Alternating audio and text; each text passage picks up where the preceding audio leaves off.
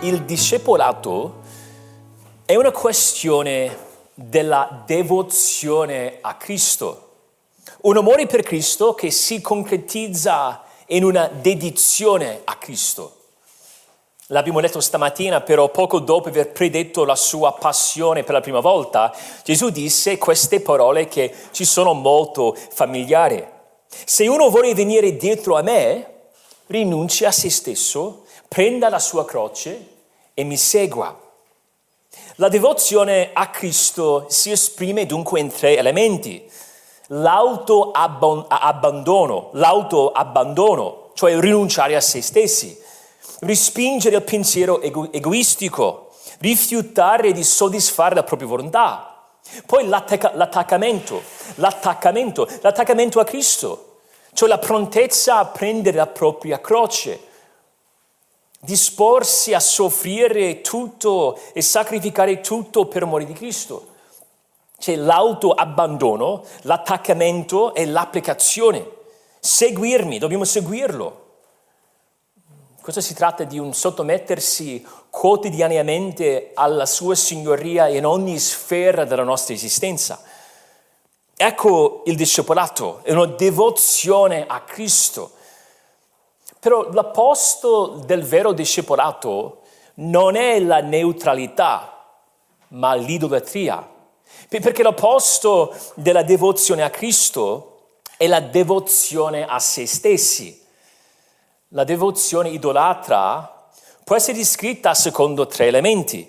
L'autofiducia, che non rinuncia mai ai propri desideri, ai propri pensieri. L'autoprotezione, il non prendere la propria croce, il, sfuggi- il sfuggire la sofferenza e il proteggere la propria felicità ad ogni costo. E poi l'autoesaltazione il seguire il proprio cuore per amore di se stesso.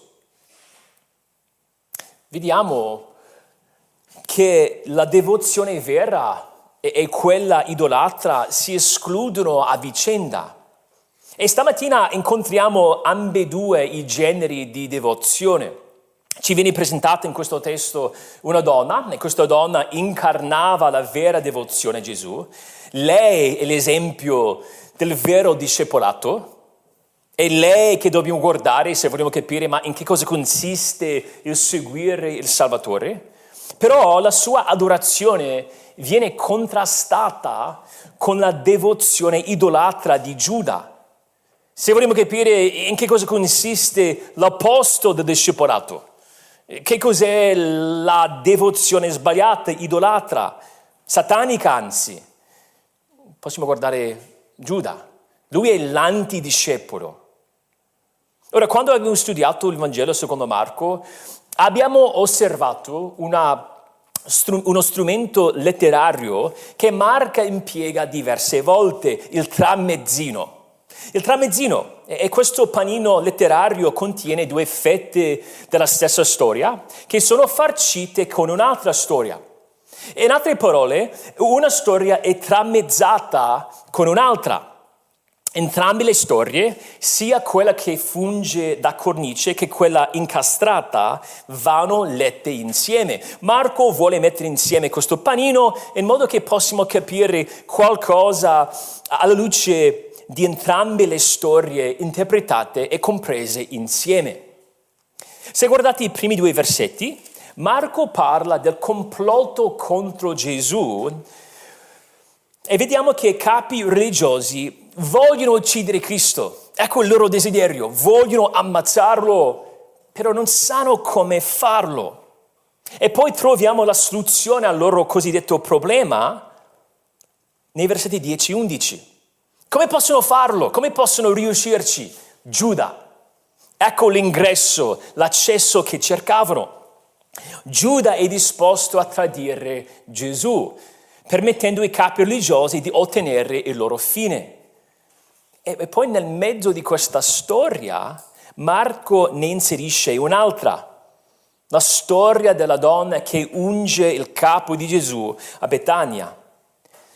Ora, c'è, un altro dettaglio interessante che ci aiuta a capire che dobbiamo interpretare queste storie insieme. Ma Marco spiega che, che Giuda ebbe il suo incontro con i capi religiosi mercoledì, oppure quando mancavano due giorni alla Pasqua, era festa degli azimi, nel versetto 1. La Pasqua di quell'anno sarebbe iniziata il giovedì al tramonto e la festa degli azimi avrebbe avuto luogo subito dopo. Però la storia nel mezzo, quella della donna che unge il capo di Gesù, era avvenuta prima. E mentre Matteo colloca la storia nella stessa posizione cronologica, Giovanni, perché si trova la storia in Giovanni 12, la ambienta il sabato, il sabato prima dell'ingresso trionfale sei giorni prima della Pasqua.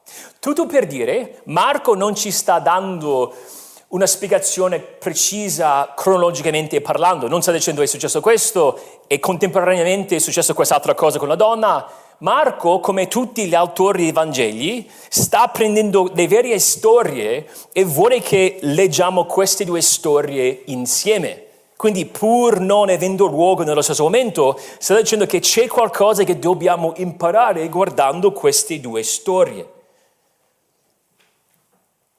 Dobbiamo cogliere qualcosa grazie al contrasto tra queste due storie. Ora, se, hai, se, se, hai, se hai mai visto un dipinto di Caravaggio, non devi essere un grande intendatore di arte per notare che c'è un netto contrasto tra il chiaro e l'oscuro. Uno scrittore ne parla così. I due elementi della pittura di Caravaggio sono, molto semplicemente, la luce e il buio. Il contrasto tra luce e oscurità non crea dissonanza, dice quest'autore, piuttosto i due elementi opposti si complementano, mettendo in evidenza un fatto importante. La luce diventa protagonista del messaggio del pittore.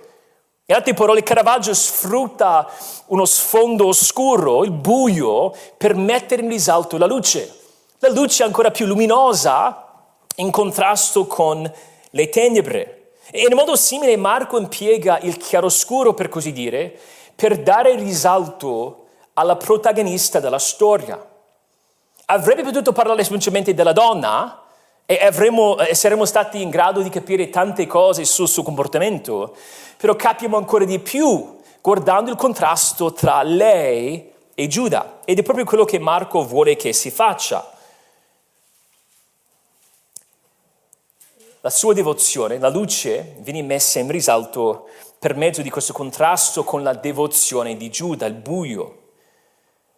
La donna voleva preparare Gesù per la sua morte, ma Giuda era pronto a fare tutto per metterlo a morte.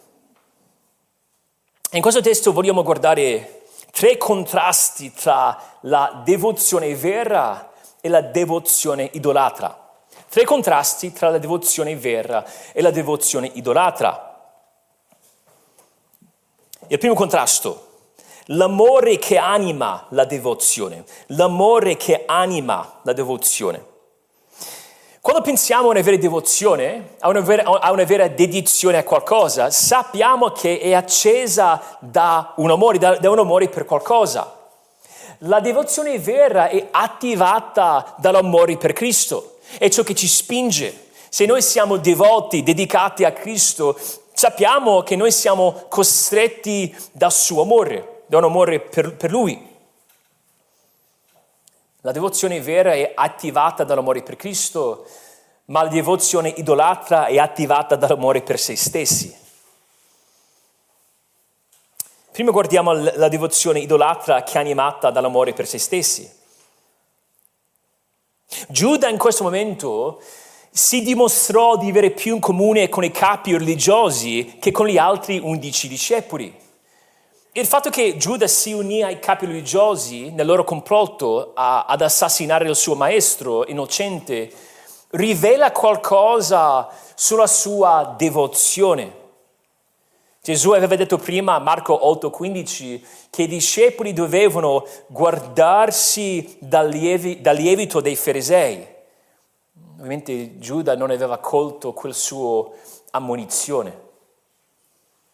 Ora, no, non è se guardiamo l'inizio del, Mar- del, Marco 14, una novità che i capi religiosi volessero uccidere a Gesù. Infatti questo fatto l'abbiamo già scoperto nel capitolo 3. Dopo Gesù aveva guarito l'uomo con la mano paralizzata, i farisei tennero subito un consiglio contro di Gesù per farlo morire. 3-6. Però dopo essere stati sconfitti più volte nei cortigli del Tempio nei giorni precedenti, è proprio quello che era successo, nonostante i loro tentativi di ingannarlo, erano più che mai pronti ad agire. L'unico problema era la Pasqua. Se guardate il versetto 2, scopriamo che volevano uccidere tantissimo Gesù, però volevano farlo senza provocare una rivolta del popolo. Erano motivati da quello che volevano. Volevano procurarsi ciò che desideravano, la morte di Gesù, senza incidere però su un loro altro desiderio, la stima del popolo. Ecco il conflitto. Vogliamo essere apprezzati dal popolo, non vogliamo mettere in discussione la nostra importanza, la stima che hanno per noi, però vogliamo ancora di più uccidere il Cristo. Possiamo dire che la loro devozione idolatra era frutto di un amore per se stessi e idolatra questo desiderio, questa brama, perché rappresenta qualcosa di contrario alla legge di Dio. Erano loro stessi i veri idoli. L'idolo è sempre l'idolatro, in fin dei conti. I nostri idoli sono un mezzo per raggiungere un fine e quel fine è sempre l'esaltazione di noi stessi. Giuda, se guardiamo i versetti 10 e 11, era pronto a tradire Gesù per amore di se stesso. Questo suo amore per se stesso lo costrinse ad andare dai nemici, dai nemici del suo Signore e poi, secondo il versetto 11, di cercare attivamente un momento per consegnarlo. E noi possiamo parlare di devozione perché non è che sia stato uno sbaglio momentaneo, non è che in qualche istante si sia comportato male, ha detto qualcosa che non doveva, per poi rimpiangerlo. No, no, questa è una cosa, è una decisione presa con consapevolezza. L'ha fatto, doveva andare a ricercare i capi religiosi, lo, lo fece, poi doveva cercare il momento preciso per tenere l'imboscato.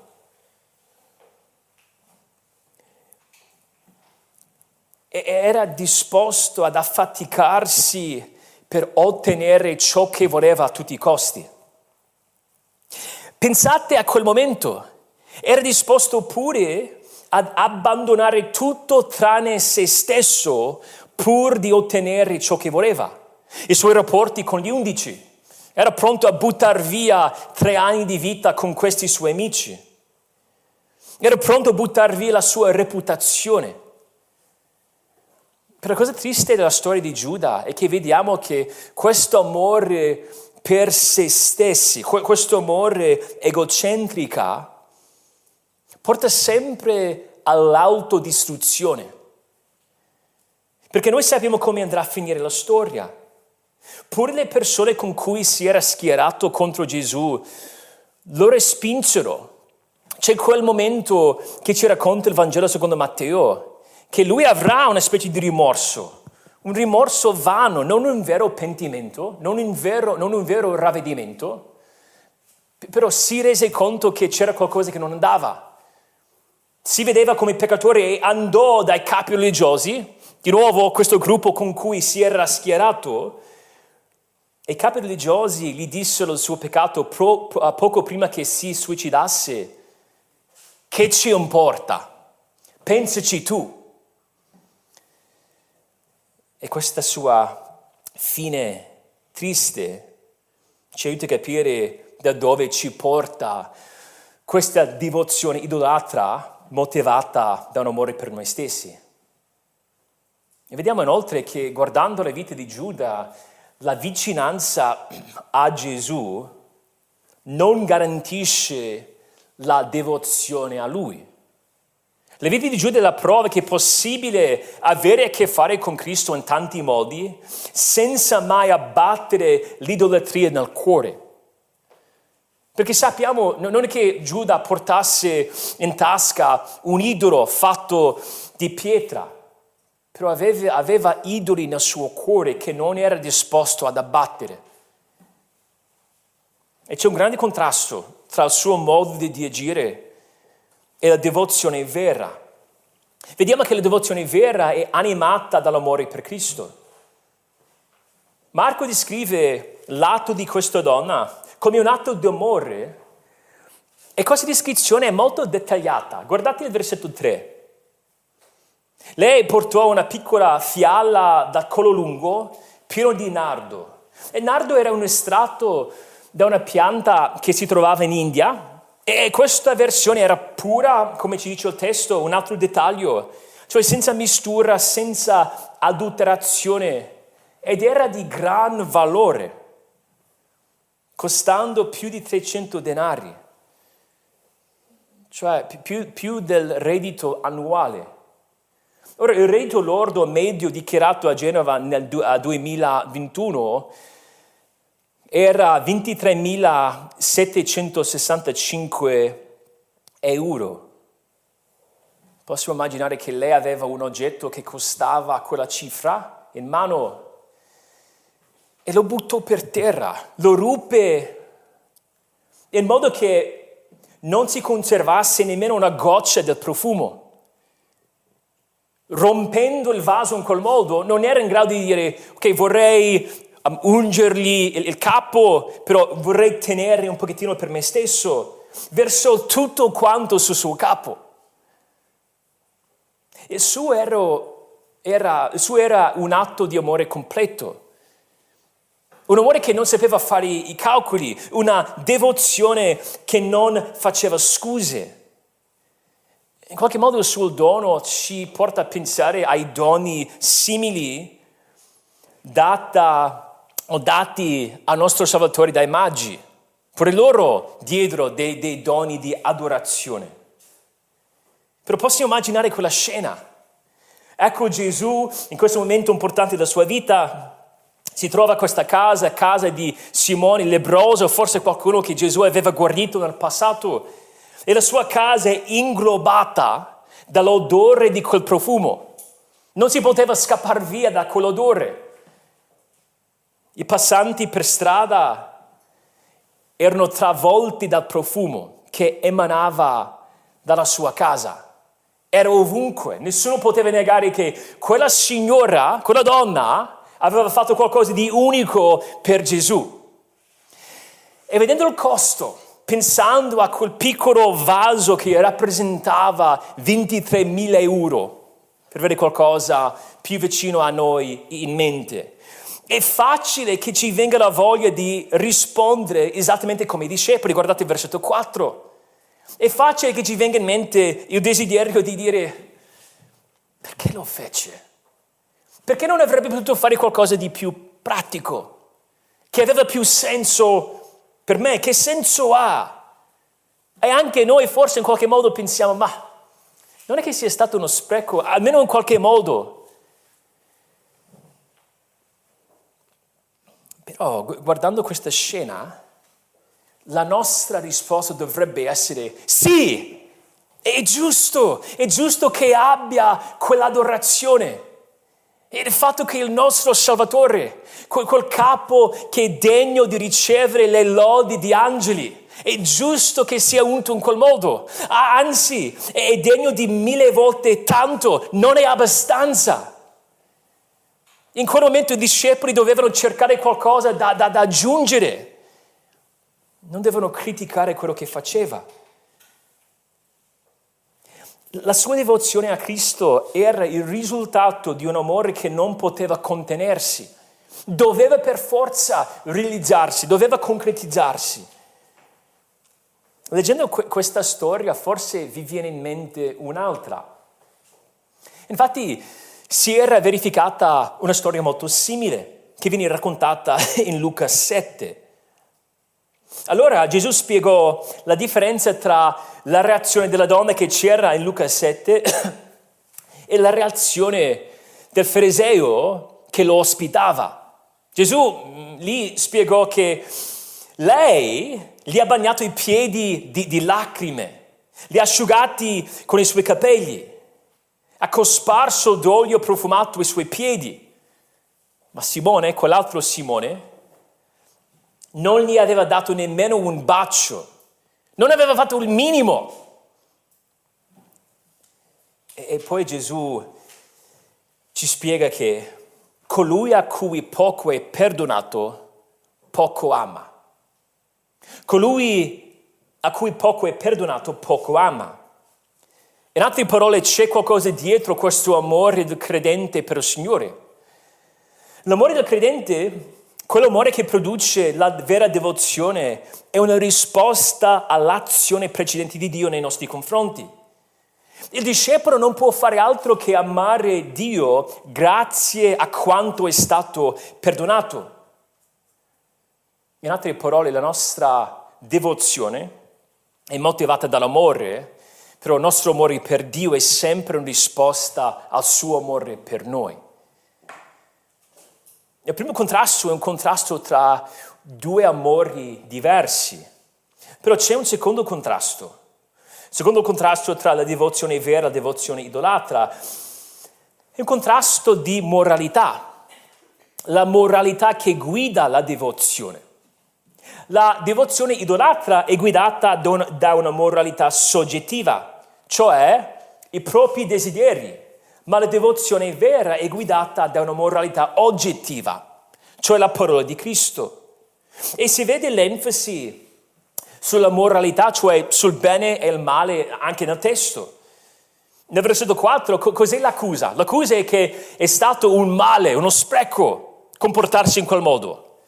Però Gesù spiega nel versetto 6 è un'azione buona. La questione nel versetto 7 è di come possiamo fare del bene. Quindi tutto ruota intorno alla moralità, il bene e il male. La devozione idolatra è guidata da, da una moralità soggettiva. Infatti queste due devozioni si scontrarono si scontrano nei versetti 4 e 5. Ovviamente sono incompatibili, però vediamo questo scontro nei versetti, nei versetti 4 e 5. È interessante perché l'azione della donna suscita una risposta intensa ed eccessiva. Guardate il versetto 5, anzi scusate il versetto 4. Um, alcuni si indignarono fra di loro cioè sdegnarono fra di loro, erano adirati. Poi guardate le fine del versetto 5, ribadisce la stessa cosa, erano irritati contro di lei, fremavano d'ira nei suoi confronti. E la parola tradotta irritati nel versetto 5 significa sgridare, oppure ammonire severamente. Non offrirono in quel momento qualche suggerimento Ah, hai visto quello che hai fatto? Magari avresti potuto fare diversamente. Interessante, non è che si... No, no, no, qui si tratta di un ammonire severamente. Le dissero come si sarebbe dovuto comportare secondo la loro moralità. Per loro, ecco la loro valutazione, secondo il versetto 4, era un male perché era uno spreco d'olio, mentre il bene, quello che avrebbe dovuto fare, era quello di vendere l'olio e donare i soldi ai poveri, nel versetto 5. Ma chi era questo gruppo motivato da una moralità soggettiva? Matteo, Matteo 26 riporta la stessa storia e ci dice che erano discepoli che si indignarono. Infatti i discepoli rispondevano abbastanza spesso in questo modo nel Vangelo secondo Marco. Infatti se guardate il versetto 41 del capitolo 10, Marco 10, 41, troverete che risposero nello stesso modo, lo stesso verbo si trova in quel testo. E risposero in quel modo davanti alla richiesta di Giovanni e Giacomo di sedere alla destra e alla sinistra di Cristo, nella sua gloria. E, e lì vediamo che loro risposero in quel modo probabilmente perché fossero minacciati da questa richiesta. Volevano loro avere quei posti. Ora sappiamo a questo punto nel Vangelo secondo Marco che loro avrebbero dovuto imparare a quel punto a rivolgersi a Gesù per capire se andasse bene o meno, perché loro erano già confusi più volte. Sempre nel capitolo 10, se guardate i versetti 13-14, loro fecero una cosa simile. C'erano persone che portavano da Gesù dei bambini e loro rimproverarono quelle persone. Non si fa così.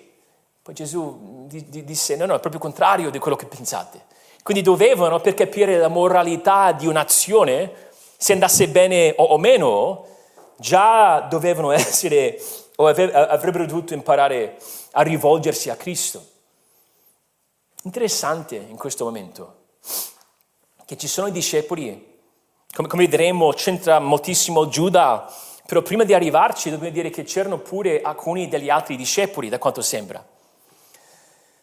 Quando la nostra devozione a Cristo è debole o confusa, spesso siamo tentati a giudicare la, dev- la devozione altrui.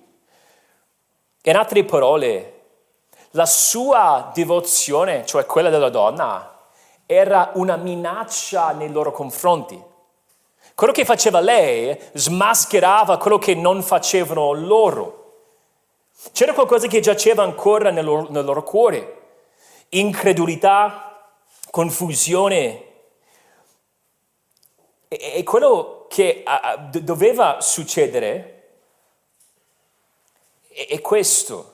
Avrebbero dovuto dire che espressione eccellente dell'amore per Cristo. Come abbiamo già detto, lui è degno di mille volte tanto e anch'io vorrei fare qualcosa di simile. Vorrei imparare dal suo esempio. Che bello esprimere amore per Cristo. Anch'io vorrei fare qualcosa di simile.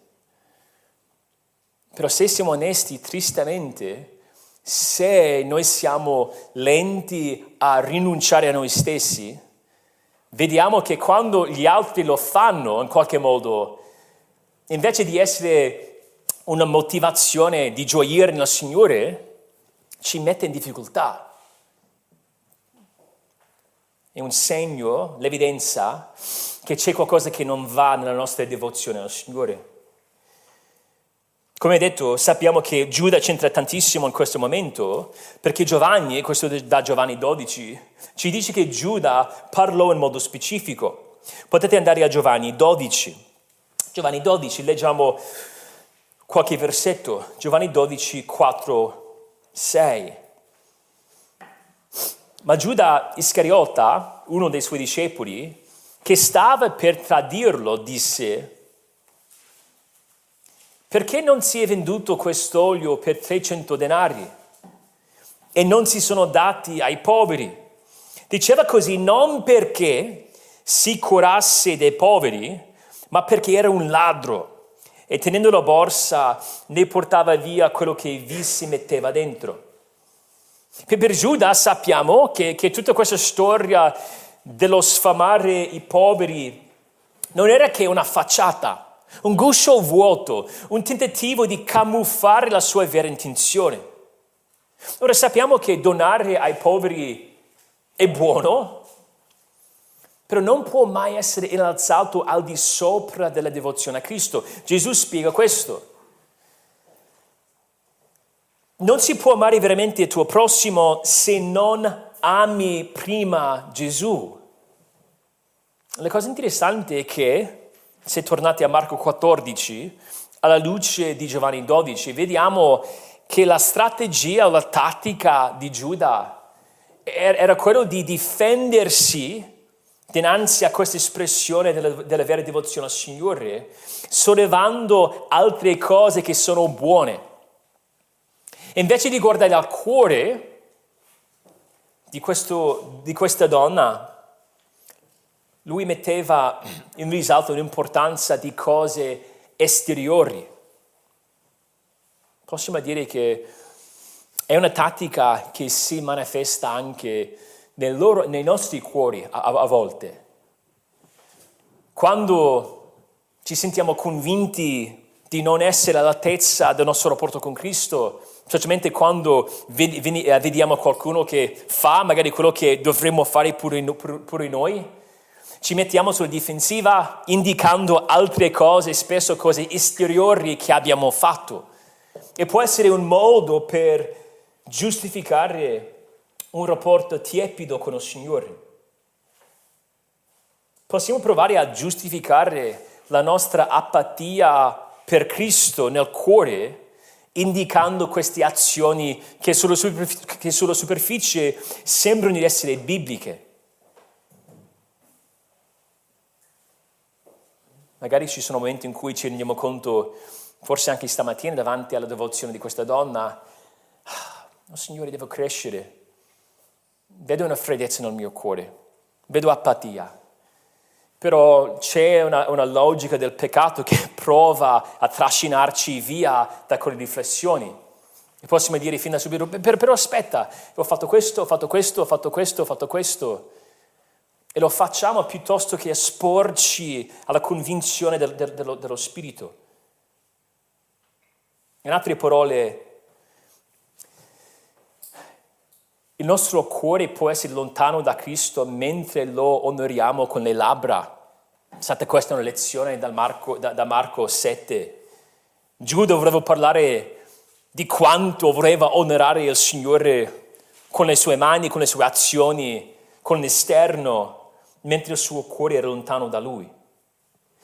Allora possiamo dire che la devozione idolatra, idolatra è guidata da una moralità soggettiva. Era Giuda a decidere quale era il vero bene e il vero, il vero male. Però la devozione vera è guidata non da una sentimentalità, ma da una moralità oggettiva. Ora, mm, ovviamente Cristo non era contro i poveri, abbiamo già detto quello, però dobbiamo capire l'unicità del momento in cui si trovava. Avrete sempre i poveri con te, ma, ma io no. Gesù voleva sottolineare l'importanza impregonabile di quel momento. Gesù è il giusto giudice, la sua parola è il vero criterio di giudizio, conta la sua opinione. Se noi vogliamo capire come esprimere la nostra devozione per Lui, dobbiamo farlo sempre in linea con o secondo la sua parola. Infatti il versetto 8 ci dice come mai la sua azione era buona. Era un'azione buona indirizzata a Cristo perché ha anticipato l'unzione del suo corpo per la sepoltura. Ora, questa frase è incredibile. E dobbiamo chiederci, ma aspetta un attimo, era ignorante di tal fatto? Era consapevole del fatto che voleva ungere il suo corpo per la sua sepoltura? E secondo me dobbiamo dire sì. Il motivo per cui Gesù vuole che si ricorda di questa donna per sempre, secondo il versetto 9, il motivo per cui Gesù voleva che la sua testimonianza fosse attaccata ai Vangeli, ovunque venga predicata questa buona notizia, ci sarà pure il racconto di questa storia, è proprio perché lei faceva qualcosa di consapevole. I discepoli erano ancora abbastanza confusi, come abbiamo già, già visto dalla loro reazione. Però secondo me possiamo dire che la sua azione era una risposta alla parola di Cristo.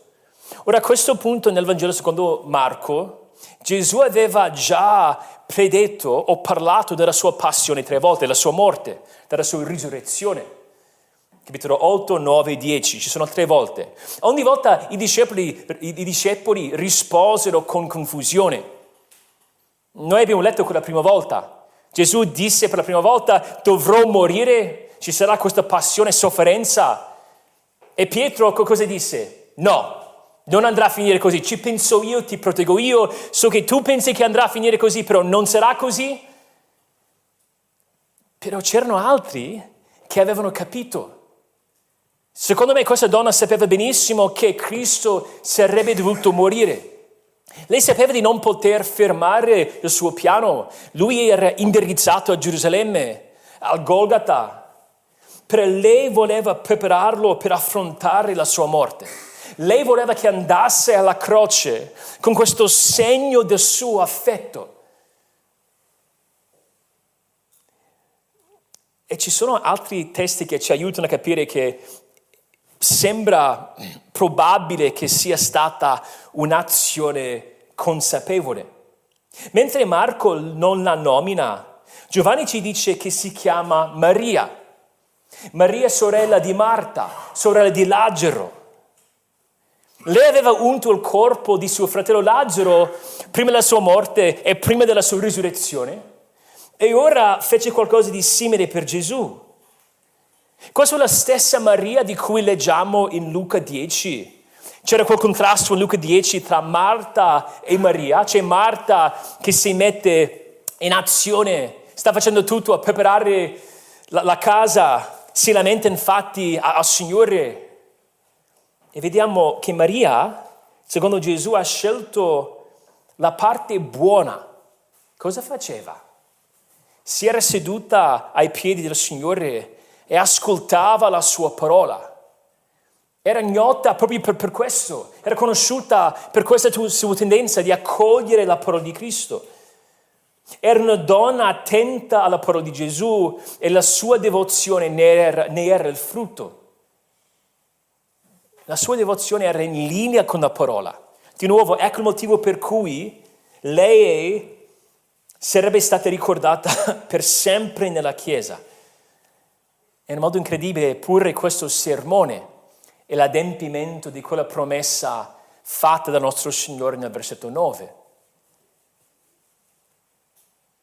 E noi dobbiamo non soltanto ammirarla, ma imitarla. La moralità sembra un concetto forse astratto, però dobbiamo dire che il modo in cui vediamo il bene e il male indirizza, guida la nostra devozione. La nostra vita è devota a ciò che consideriamo di essere il bene. E allora se noi vogliamo capire come essere devoti a Cristo, Dobbiamo fare tutto il possibile per immergerci nella sua parola. In questo momento non vogliamo essere come i dodici, che erano ancora confusi. Perché avrebbe fatto così? Erano confusi perché non avevano ascoltato bene a quello che Gesù aveva detto più volte. Però c'è un terzo contrasto tra la devozione vera e quella idolatra. Ecco l'ultimo contrasto. C'è un contrasto tra l'amore, tra la moralità, però c'è anche un contrasto tra sacrificio che esige la devozione, il sacrificio che esige. Ecco quello che intendo. La devozione vera esige il sacrificio dei propri desideri per piacere a Cristo, ma la devozione idolatra esige il sacrificio degli altri per piacere a se stessi.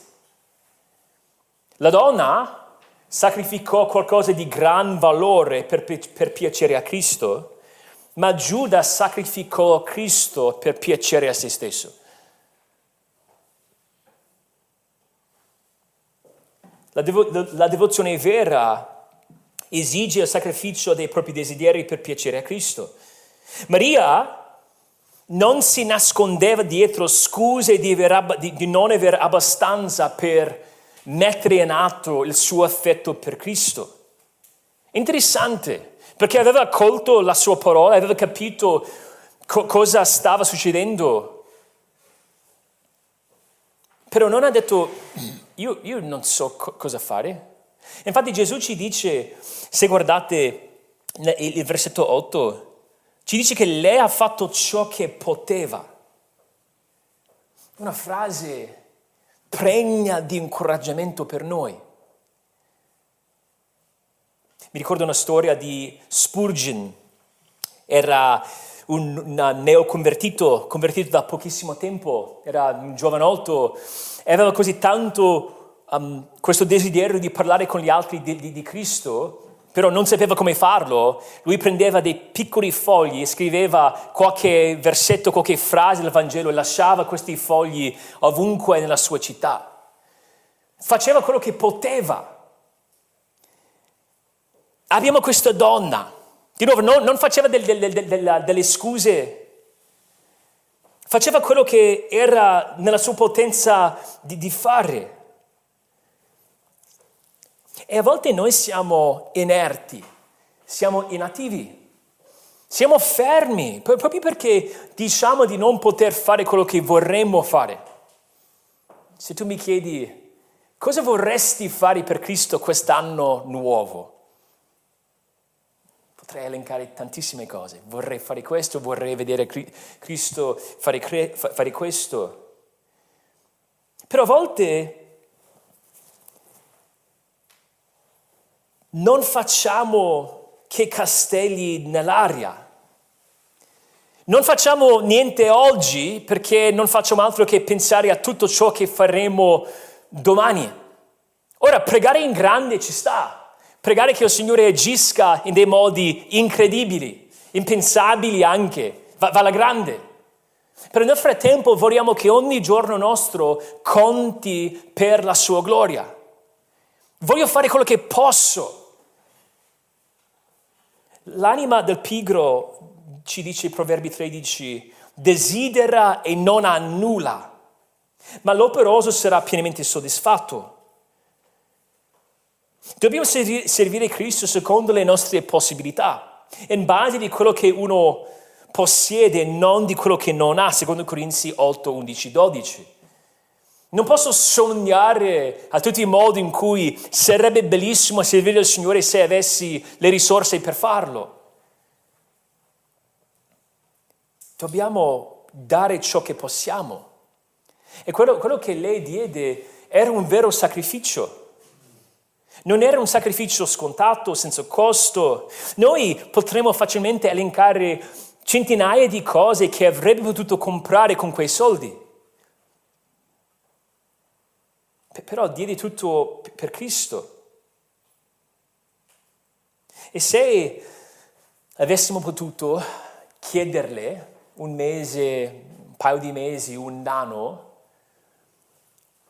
come vedeva con la sua azione, col suo atto, guardando indietro, secondo me ci avrebbe detto è ancora un privilegio immenso quando penso a quel momento non ci sono rimpianti, rincrescimenti, non, non per niente.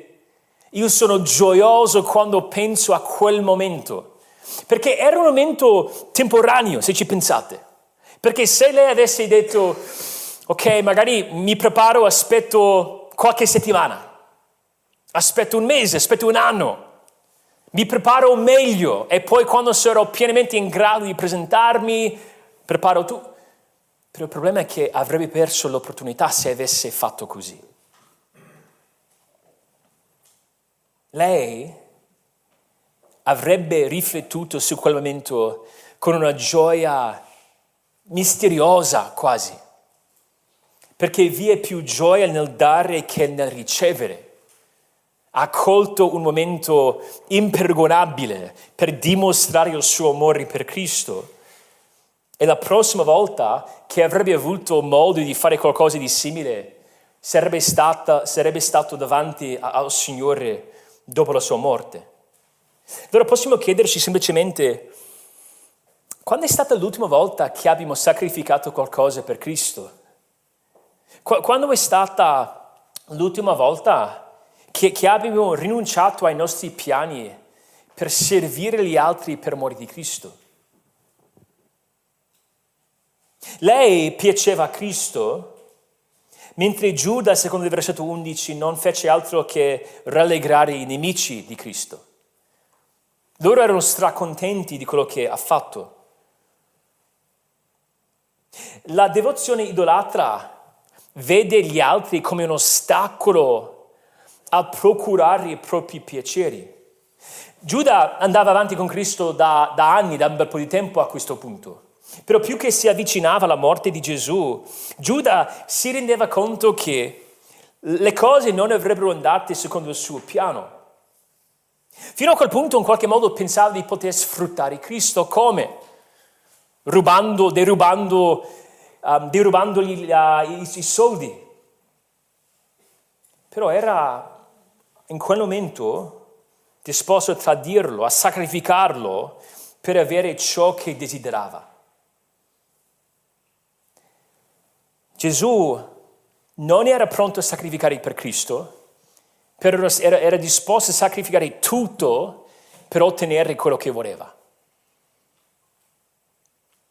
La vera devozione sacrifica se stessi per amore di Cristo.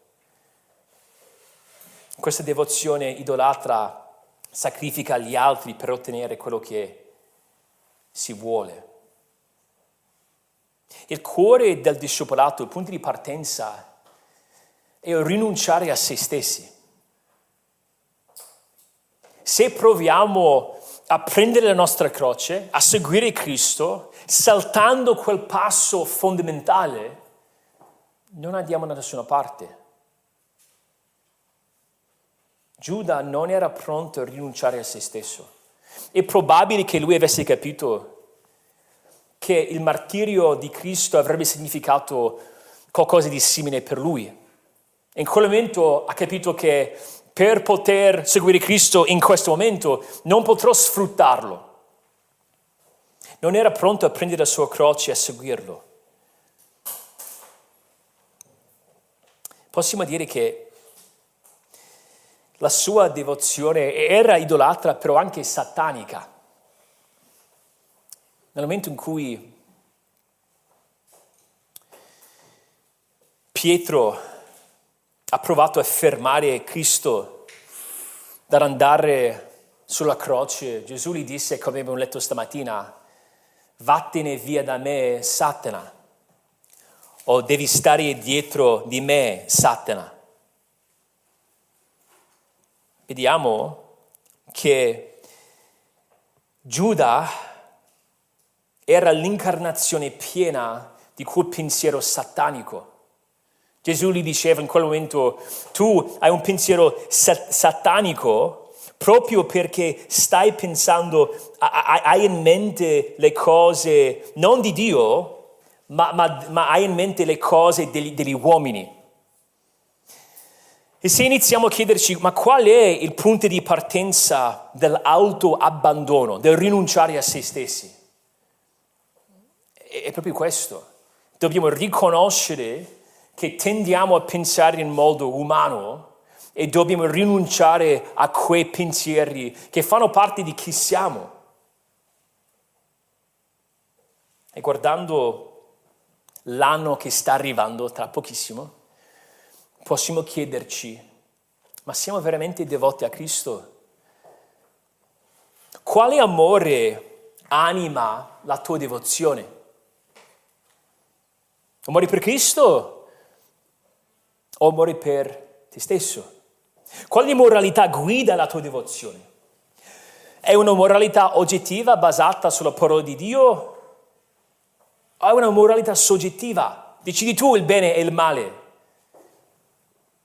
Qualcosa che è basato sui tuoi desideri. Quale sacrificio richiede la tua devozione? Il sacrificio dei propri dei tuoi propri desideri per piacere a Cristo o sacrificio degli altri per piacere a, a te stesso.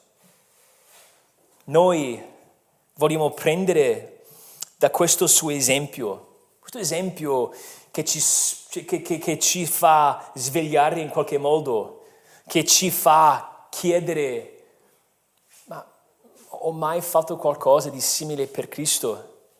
C'era nella mia vita un momento di devozione del, del genere. Forse siamo tentati di pensare, voglio io avere un, un momento così.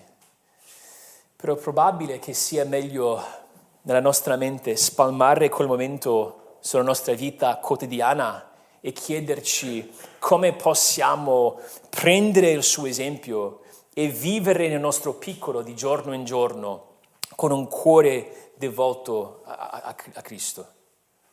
Oh Signore, ti ringrazio per questa donna, per sua, il suo esempio, per Maria, um, per il modo in cui ha avuto questo amore per, per te. Oh Signore, vogliamo essere veri discepoli, vogliamo seguirti, vogliamo dare la nostra vita per te perché tu hai dato la tua vita per noi. Sappiamo di non poter, di non dover guadagnare la salvezza, però vogliamo vivere per te. Ma aiutaci a, a tal fine, preghiamo nel nome di Cristo. Amen.